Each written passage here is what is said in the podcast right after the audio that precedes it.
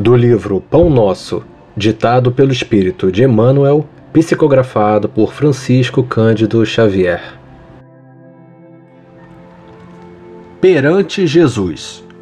E tudo quanto fizerdes, fazei-o de todo o coração, como ao Senhor e não aos homens. Paulo em Colossenses, capítulo 3, versículo 23.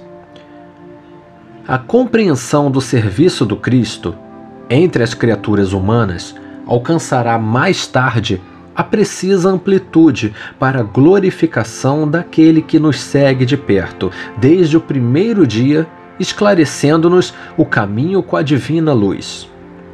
Se cada homem culto indagasse de si mesmo quanto ao fundamento essencial de suas atividades na terra, encontraria sempre no santuário inferior vastos horizontes para ilações de valor infinito. Para quem trabalhou no século? A quem ofereceu o fruto dos labores de cada dia? Não desejamos menoscabar a posição respeitável das pátrias, das organizações, da família e da personalidade. Todavia, não podemos desconhecer-lhes a expressão de relatividade no tempo no transcurso dos anos, as fronteiras se modificam, as leis evolucionam, o grupo doméstico se renova e o homem se eleva para destinos sempre mais altos. Tudo o que representa esforço da criatura foi realização de si mesma, no quadro de trabalhos permanentes do Cristo.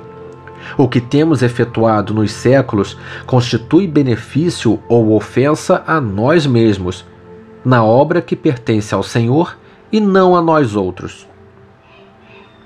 Legisladores e governados passam no tempo com a bagagem que lhes é própria, e Jesus permanece, a fim de ajuizar da vantagem ou desvantagem da colaboração de cada um no serviço divino da evolução e do aprimoramento. Administração e obediência, responsabilidades de traçar e seguir, são apenas subdivisões da mordomia conferida pelo Senhor aos tutelados. O trabalho digno é oportunidade santa. Dentro dos círculos do serviço, a atitude assumida pelo homem honrar-lhe-á ou desonrar-lhe-á a personalidade eterna perante Jesus Cristo.